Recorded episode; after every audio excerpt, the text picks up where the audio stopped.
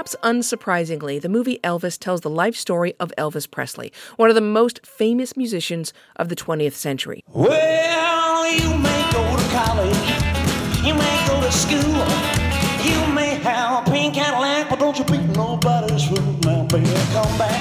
That was the actor who plays Presley, Austin Butler, performing his rendition of the Elvis song Baby Let's Play House. The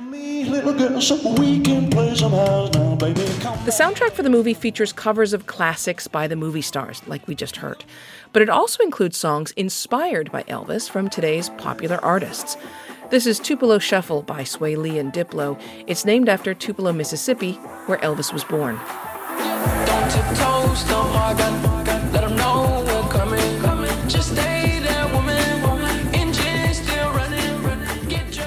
For today's edition of the 1A Record Club, we're talking about the soundtrack for the new movie Elvis and digging into Presley's legacy with our guests and you. Elvis was not the king of rock and roll. Elvis received that moniker through the absurdity of racism and white supremacy in America. We'll hear more from you throughout the hour, as well as a music journalist and historian. I'm Celeste Headlee, in for Jen White. You're listening to the 1A podcast, where we get to the heart of the story. Remember, to have your questions answered on future shows or just to let us know what you think, tweet us at 1A.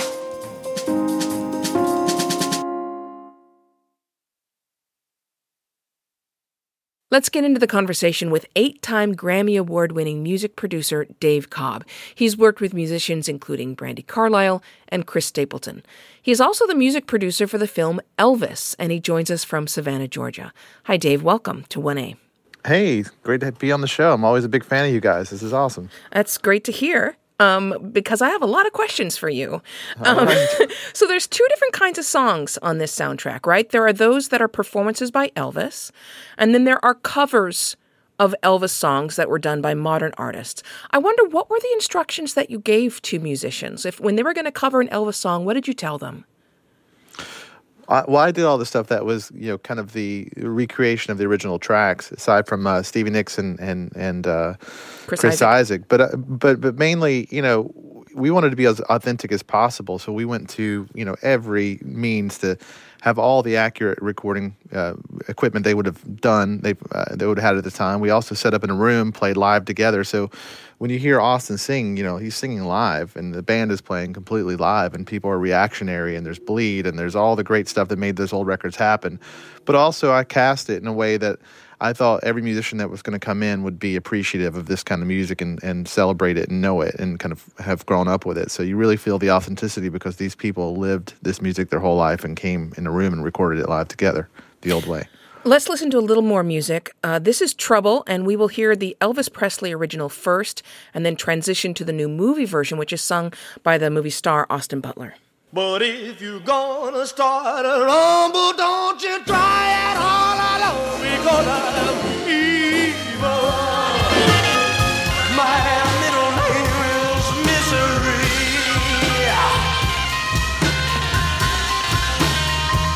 Well, I'm evil. So don't you mess around with me. So, look, we're broadcast news. I know there's a lot that you can do uh, uh, through audio engineering. Did you use any of the audio engineering tricks uh, to make Butler's voice sound like Presley's? You know, uh, he actually recorded some in, Ash- in Nashville RCA Studio A. He also did some in Australia while he was filming. So I think before the vocals were finished on this record, he spent a good bit of time really researching Elvis, you know, probably to the nth degree. And I think for two years, that's all he listened to was Elvis. So by the time he sang these vocals, he, he has got about as close as you could possibly uh, go. But he was singing in the period correct microphones and and doing it completely the way it would have been done. You know, if you see that famous Elvis mic, you've seen, you know, in pictures, he's using one of those live. You know, and it's, it's it feels like a live show. We try to create that environment in the studio. So when he's is singing, you know, a good bit of this, he's reacting to the band, and I think that's that's you can't really emulate that the other way around. So yeah, he's he spent his time doing the research, and and the band did too. So you've mentioned a couple times that you recorded a lot of the music in that same RCA record studio, uh, where Elvis and many many others recorded music and used uh, at least some of the original recording equipment that Elvis did, the, the microphone at least, right? What difference does that make? Why is that important? I mean, I think it's kind of, you know, I'm not a photographer, but I know lenses have a lot to do with making photography look accurate. You know, maybe if you used a camera from the, you know, turn of the century, you might get a closer representation of what things look like then. So I think we did the same thing in recording. And uh, we actually were really fortunate enough to, to be able to bug the Country Music Hall of Fame, who had some of the actual uh, tape machines they used on Elvis records, and we, and we bought those in. Uh, the one that was used for Heartbreak Hotel, we, we, we bought it in and used it on, on that. So I mean, there's there's some direct links to Elvis there, and with the equipment, and um, so we in the and the rest that we didn't have direct links, we had the exact equipment. Um, just maybe not the one he used, but the exact same year, exact same piece of equipment. So we, we really, you know, and we recorded a tape. It's all to analog tape too. Mm. So it's not it's not something that's um, you know done the modern way. It's done completely accurately to the, the, the time periods we were going, and we would jump different time periods too. There would be. Yeah. 50s Elvis, early 60s Elvis, late 60s Elvis, and and and so we were switching gears a lot. And, and you know, when we went sw- switched to the 60s stuff, we changed the equipment for that too. So we really went out of our way to be as authentic as uh, as possible. You know. It's the 1A Record Club. We're talking to Grammy winning music producer Dave Cobb about his work on the soundtrack for the new movie Elvis. Um, a former American Idol contestant Les Green took on the role of Little Richard for the film. Here's Green's rendition of the song Tutti Frutti from Little Richard. That song was also covered by Elvis.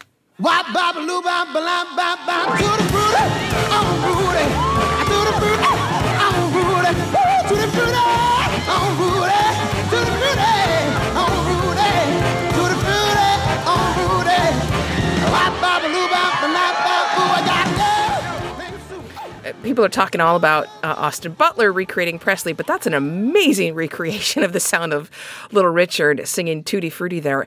Elvis is often called the king of rock and roll. A lot of his sound originated from black artists like Little Richard. I wonder how you grappled with the idea of honoring those black artists who really inspi- not only inspired Elvis, but provided a lot of the music that he sang. Well, I think you know the initial conversation I had with Baz Luhrmann, the director, was exactly that, and acknowledging where Elvis, how he became Elvis, and the music that influenced him, and the music that you know made him who he was. So I think that was the original conversation was to bring as much of the church, as much as the African American uh, soul music, the the gospel music, uh, the jazz, everything into this record. I, I, think that was a huge part of this soundtrack, and and and and I think that was acknowledged from day one. So there, there's quite a bit of choir in the movie, and there's quite a bit of choir reacting on the soundtrack. So we, that was always something that was hugely important to to Elvis too. I think you can see in the way Elvis sang. I mean, he was celebrating you know African American music his whole life. So I think it's a beautiful thing. Dave Cobb is the music producer for the new movie Elvis. Dave, thank you so much for talking with us. Anytime. Thank you. One listener tweets this I've never been a fan of Elvis simply because he was called the king of rock and roll when he stole his material from black artists. At least the Beatles were honest about their influences and talked about who and where they learned their style. On that note, let's listen to the single Vegas. It was done by Doja Cat and released early in May.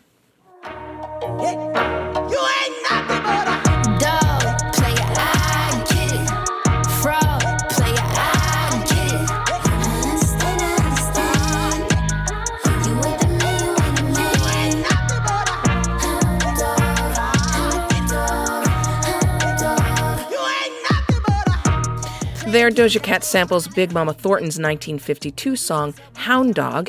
Uh, Big Mama Thornton was one of many black artists whose songs were covered later by Elvis Presley. We'll get more of that story. First, though, let's introduce our guest for the rest of this conversation. Dr. Tammy Kernodle is a distinguished professor of musicology at Miami University in Ohio. Hi there, Tammy. Hello, it's good to be here. It's good to have you here. Tammy, I hope we can start with that song Hound Dog. It has a very long history. What do you make of Doja Cat's cover of it? I actually love it. Um, when I first heard the song, it, it really struck me, uh, as specifically because Big Mama Thornton's um, voice is sampled, but also I think it really speaks to the timelessness of that original recording. Um, the fact that the the shuffle rhythm and the energy and the grit and the funk that she brought to that particular song was easily translated into our current hip hop genre by different artists. A lot of people may be just learning that Hound Dog was not an original that was first sung by Elvis. Can you tell us a little bit about Big Mama Thornton and who she was? So, Big Mama Thornton is uh, one of a few uh, blues women who emerged um, after World War II as a part of what was becoming an urban blues trend that was centered around the migration, the black migration uh, into urban cities in the North and the West during that period in time. She was a harmonica player, she was a drummer, uh, but most people know her as a singer. Um, and Hound Dog was really one of her first big hits. Um, it was not a song written by her, it was actually written by a songwriting team, uh, Leiber and Stoller.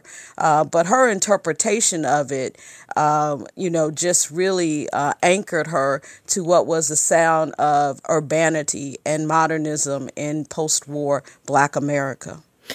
So actually, Hound Dog shows up twice more on the new Elvis soundtrack. The first version is from the actress who plays Big Mama Thornton in the movie. The second is by Austin Butler, who plays Elvis. You ain't nothing but a hound dog.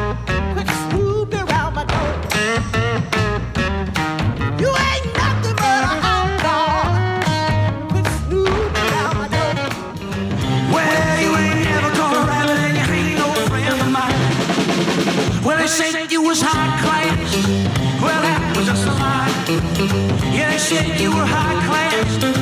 Well, that was So Tammy, what do you when you hear both of those side by side? Uh, what what strikes what, what strikes you there? What really strikes me is the rhythm. Um, you know, when you listen to Big Mama Thornton, that that real edgy shuffle rhythm was so much a part of the DNA of rhythm and blues and urban blues during that period in time. And what you have is Elvis really softening that shuffle rhythm and really aligning it more so with a type of country swing um, that was marketed as rockabilly. Um, you know, he, he in some ways sanitizes it, he reinterprets it. Um, uh, outside of that real hard, edgy sound that we get with Big Mama Thornton. His version is actually also based on someone else's reinterpretation of that song. So it comes from him hearing another white group who in, interpreted that song. So it's translated, you know, twice before he gets to it. We're joined now by Kia Turner, who's becoming a record club regular. She's a freelance music journalist and critic. Hi, Kia. Hi, how are you? I'm doing well. We've been listening to different versions of Hound Dog going back to Big Mama Thornton's. That was one of many Elvis songs that were originally recorded by black artists. Kia, this is something that's going to come up again and again and again was whether or not um, all that Elvis owed to black artists for his success is given its due credit. What do you think? Um, you know, it's a loaded question and answer, to be honest with you. Yeah. Um, black music as a whole in this country has had a very complicated relationship with the audiences that love it um, and the people who, in the audience who may love the music but may not love the people behind it. Um, I think Elvis is a perfect example of someone who unfortunately was a product of their environment. Him being from Memphis, him being from the South, you know, that Mississippi Delta blues, it was around him. He couldn't escape it. That gospel, that soul, that blues, he couldn't escape it. But at the same time, at the end of the day, he is a white male. Um, living in a time where we know there was a lot of racial um, bias. So I think that when it comes down to Elvis, he's a product of his environment, sure. Um, that doesn't give him any like victimhood. But at the same time, though, we can't fault him for doing what a lot of white artists were doing at that time. Did he do enough, though, to credit the black artists who helped him to become successful? Um, should he have done more when it came to either royalties or or talking about them in interviews, featuring them, promoting those artists? What do you think, yeah? Um, no, I don't think he did enough to be honest with you. It's almost like if someone wants to be like, let's say a pop star, right? And maybe they're doing certain dance moves or, you know, performance styles that are attributed to, you know, black music icons like Janet Jackson or Beyonce, right? Obviously their first go to is like, oh yeah, I love Janet. Oh yeah, I love Beyonce. But it's like, uh, okay, you know, like, so I think it was kind of the same with Elvis. It's like, yeah, BB King, yeah, Little Richard, yeah, Big Mama Thornton, sure. But I don't think the actual love and adoration and respect, I think that's the main important thing. It's like, yeah, sure, you can speak their names, but where's the respect? Where's the accountability?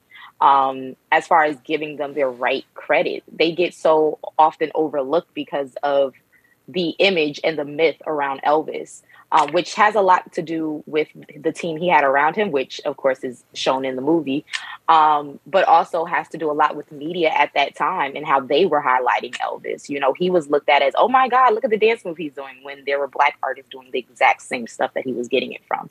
Um, so it wasn't just Elvis by himself, it was a whole team, a whole machine behind it. Um, in a lot of ways, Elvis was a pawn, unfortunately. So, um, on that note, uh, let's listen to John in Raleigh, North Carolina. I am a big blues fan and wanted to talk a little bit about Arthur Big Boy Crudup, who wrote That's All Right Now, Mama. That's all right for you. That's all right now, Mama. Which was Elvis's first big hit. Arthur Big Boy Crudup ended up on the eastern shore of Virginia, which is where I'm from I'd just like to hear a little bit about the story. I know that he eventually did get some royalties for that song, but it was like 20 or 25 years later uh, after a, a, lot of effort. The life you live son, now women beat it down for you, that's all right. We just heard the first recording of That's All Right from 1944. Elvis released his version of that song a decade later. Grammy winning musician Gary Clark Jr. played Big Boy Crudup in the movie Elvis and lent his song, his voice to the new song Tupelo Shuffle. That's all right, mama.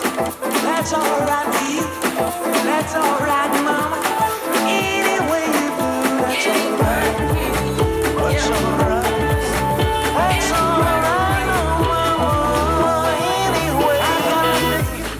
So, Tammy, going back to John's question, did Big Boy Crudup eventually get royalties? Yes, he did. Um, in the in the late '60s, early '70s, um, blues enthusiasts began to help artists like Crudup and others who had not received, you know, proper compensation, they began to advocate for them. And he, he received $10,000 uh, in royalties before he died. Now, he received also a larger judgment for uh, back royalty payments. It's never, it's not been clear, or I haven't really been able to really um, get any definitive information about whether his family actually received those back payments. What we do know is now that those copyrights uh, do belong in um, with the family and so yeah. they do benefit from that music now you know but this was a this was a um a phenomenon in the late 60s and 70s when uh, actually cut Crudup and and Big Mama Thornton and many of those individuals who influenced Elvis that were still living uh, went through a renaissance. Yeah. You know, these enthusiasts rediscovered them. We continue our discussion of the movie Elvis in just a moment. But remember to have your questions answered on future shows or to let us know what you think, you can tweet us. It's at 1A.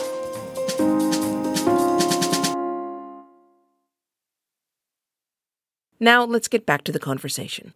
Now, Tammy, I understand that you actually used to sing and even play guitar to Elvis songs when you were little?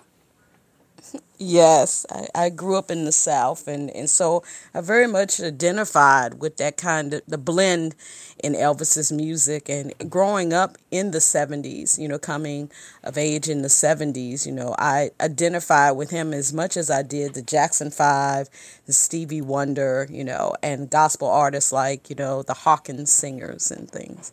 How old were you when you found out that the that music was actually originally black music?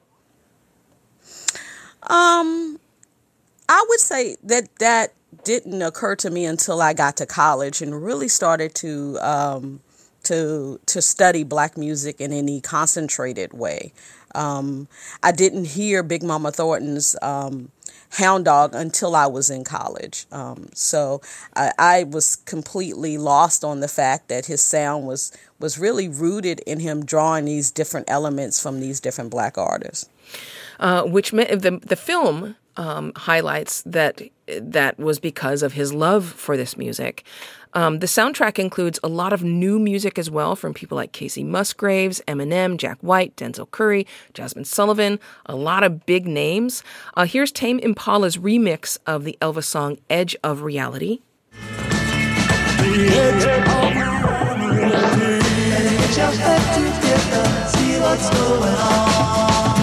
Don't waste your time, you're gonna get left behind. Better get your head together.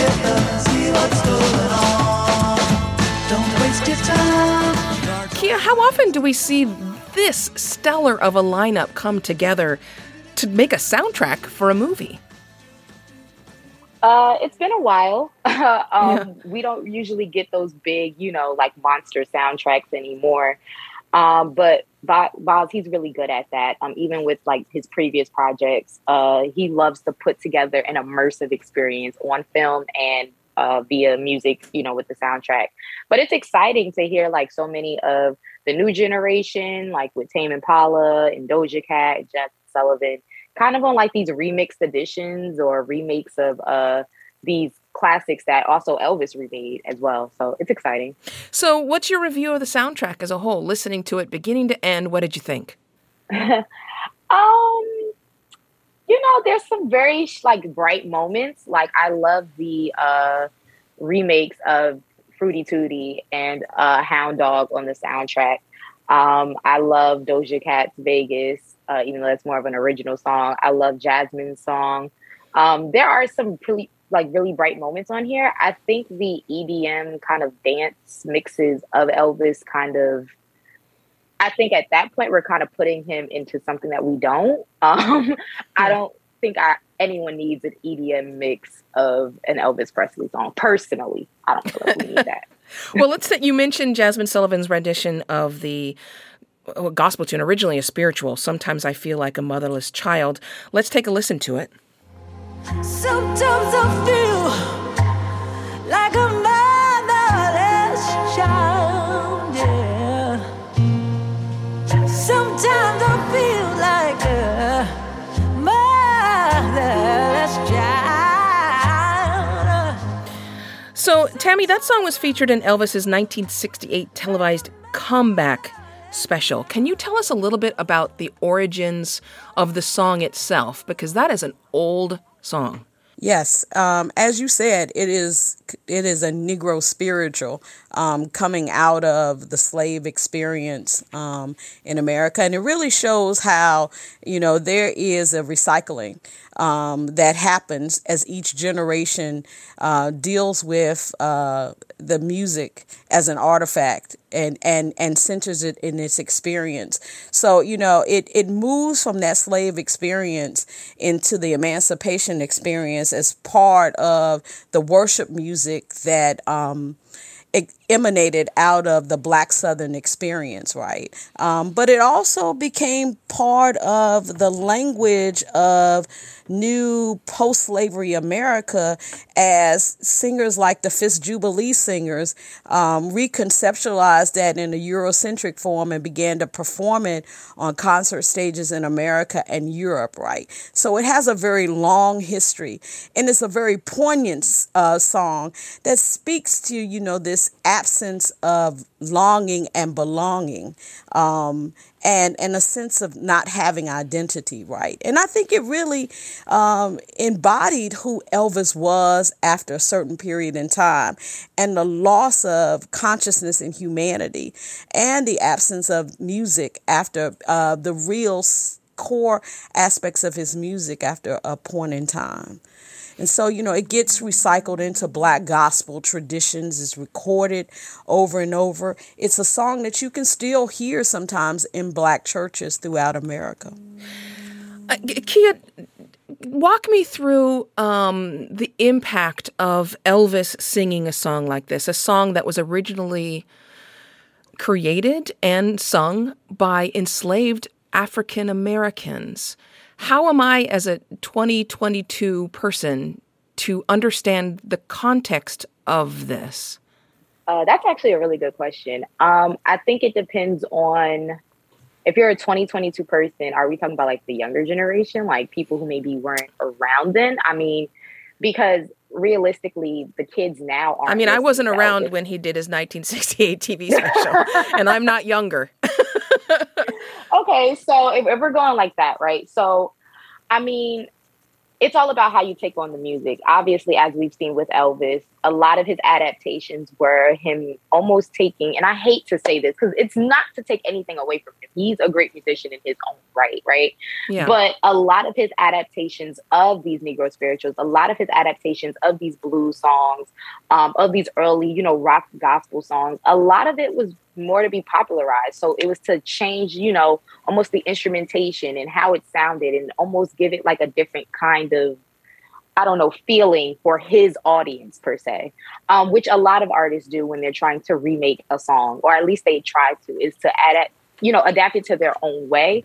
I think, unfortunately, though, knowing his track record and the machine around him, um, and how they treated the black artists that he worked with or remade their music with, um, I think it's it's interesting to say the least of why he chose those songs. I can imagine he probably heard that growing up, but still, it's just uh, um, I don't want to say distasteful, but it can kind of come off that way in a bit. Like these it's were tough, songs, right? That, yeah, yeah, like these are songs that led our people through very, very rough times, and to take it and be like, yeah, let me shake my hips to it. it's kind of, you know, it's, it's it's interesting to say the least, but also understanding that it was to push a machine at the end of the day. I do think um, that uh, the movie especially is bringing some new attention, and I I think you mentioned this before, Tammy, to some artists who who don't get the attention they deserve. I think, um, and on that note, I want to listen to the song "Strange Things Are Happening Every Day." This was first uh, uh recorded in 1944 by Sister Rosetta Tharpe probably one of the greatest guitarists of all time. Um, the new soundtrack version is by Yola, who plays Tharpe in the film. There are strange things happening every day.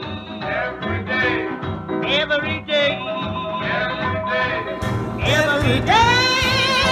Yes, there are strange things happening every day. Well, let me tell you something. If you sully your neighbor's name, so, Tammy, who was Sister Rosetta Tharpe? So, Sister Rosetta Tharpe was an instrumentalist and singer who came out of the Pentecostal church. Um, she earned her uh, notoriety first working what we call the Gospel Highway, uh, and what what made her um, very unique at her time was her use of the guitar. Um, the guitar was an extension of her sound identity. Uh, but she really came to national prominence in 1938 when she was featured um, in John Hammond's famous concert from spirituals uh, to swing. Carnegie Hall. And so she's one of the artists who is, is essential in taking black gospel traditions from the insularity of the black church and into the secular realm. So she performed at, uh, you know, Cafe Society, uh, the notorious nightclub in the 1930s, also the Apollo Theater. So she had, you know, she really embodied uh, the fluidity that um, you know, underscores black music in terms of the sacred and the secular. Um, yeah. Had a number of big hits, was the first big megastar of gospel, you know, um, but also really grounded her music in, you know, elements that oftentimes pointed her sound away from gospel. So th- I love this particular song because it is oftentimes viewed by historians as one of the songs that provides a blueprint for rock and roll, right? Yeah. Um, this along with Rocket 88. Um, and so, you know, it, it, it, it shows how you know, women were a part of an aesthetic that we associate largely with masculinity. That's true. Now. So, um, Kia, it looks like this comment is for you. Stylo tweets this Funny your panelist mentioned EDM, which is doing in mass what Elvis did in taking black music and repackaging it with white faces. Elvis is not the king of rock and roll, and we as a nation haven't learned. What's your response? Wow. Okay, they said that way more, you know. um, I agree. I mean, you know, right now there's a really big resurgence with house and, you know, like club music, specifically with like artists like Drake and Beyonce. Um, and if you know anything about the history of that, you would know that EDM derives from house music, um, which derives from disco, which derives from funk and gospel. So that's the amazing thing about black music, right? It all kind of is like a house and it's like one parent leads to the next parent. Um, but they're absolutely right. I mean, at the end of the day, I uh, there was a documentary I was watching. Um, I can't remember the name of it. I'm sorry. So I'm really sorry Oh, about good. that. But uh, there was a documentary I watched where they discussed how, like, you know, black music is the leading, like, thread of culture. Um, however, the artists that make this music that lead the culture, they're often forgotten or they're often overlooked or it's stolen from them. And I hate to say stolen, but that's kind of how it feels. It feels very much like we create this art, whether it's from our pain or from our struggles or from our sadness, our grief, whatever it is, our joy, even. We create this music. And so often it's like, oh, this is really great. Let me take this and then add a formula to it. Um, and unfortunately, Elvis and EDM are just perfect examples of that. So, EDM, for our listeners, if you don't know, is electronic dance music. It's also known as club music. And some of the most famous um, EDM musicians are, are white dudes like Skrillex. Um, I- and I'm going to ask you both the same question and I'll give you about a minute and a half to do it. Elvis died at 42 in 1977. And 45 years later, Tammy, you first, what lessons do you think the music industry and, and fans of music, pop music, can take from Elvis's career? Well, I think Elvis's career shows us about Matt teaches us a lesson about mass commodification and branding. You know, um, he was one of the first big artists to achieve that. But also, I think it, it he can provide us a lesson, a lens into understanding the loss of agency um, within that that culture of commodification.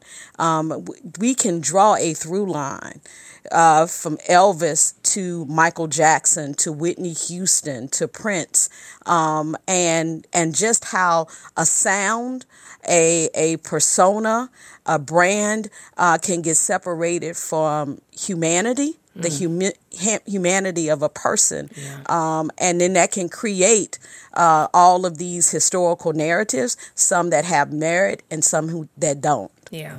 And in in 30 to 60 seconds, Kia, what do you think? How do we understand his, his career? No, I think Tammy said it perfectly. She hit it right on the head. I think that, you know, I keep saying it throughout the whole like conversation, but Elvis really was unfortunately a machine and he was a part of a specific formula of like just gatekeepers and the power makers, you know, over him. And unfortunately, we've seen that too often with not just black artists, but just with artists in general when they reach a certain level of stardom and uh, fame. So yeah, Tammy hit it on the head perfectly. Kia Turner, freelance music journalist and critic. Tammy Kernodle is a distinguished professor of musicology at Miami University in Ohio. Thanks so much to both of you. This was the latest conversation of the 1A Record Club. Today's producer was Avery J.C. Kleinman. This program comes to you from WAMU, part of American University in Washington, distributed by NPR. I'm Celeste Headlee. We'll talk more soon. This is 1A.